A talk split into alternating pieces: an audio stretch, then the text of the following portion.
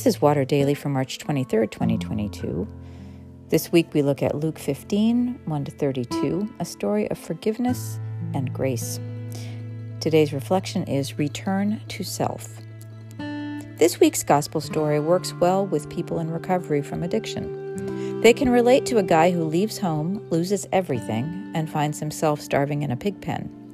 Millennia before 12 step groups were developed, Jesus found perfect language to describe hitting bottom.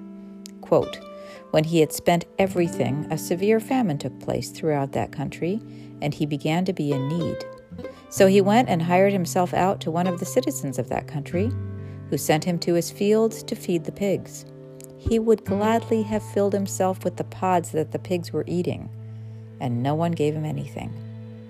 But when he came to himself, he said, how many of my father's hired hands have bread enough and to spare? But here I am dying of hunger. I will get up and go to my father, and I will say to him, Father, I have sinned against heaven and before you. I am no longer worthy to be called your son. Treat me like one of your hired hands. So he set off and went to his father.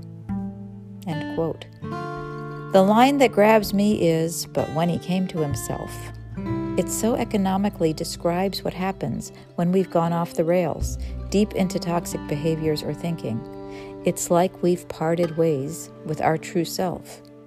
The first step of reconciliation is to return to ourselves and welcome ourselves home.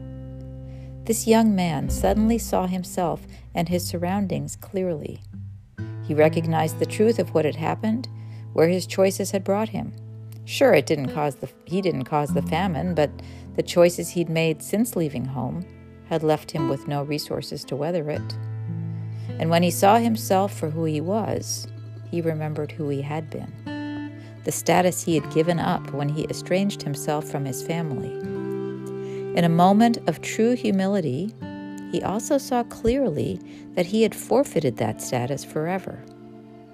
Formulating a plan to get out of his dire straits, he did not presume to regain his sonship, but resolved to beg his father to allow him to be a servant in his old house.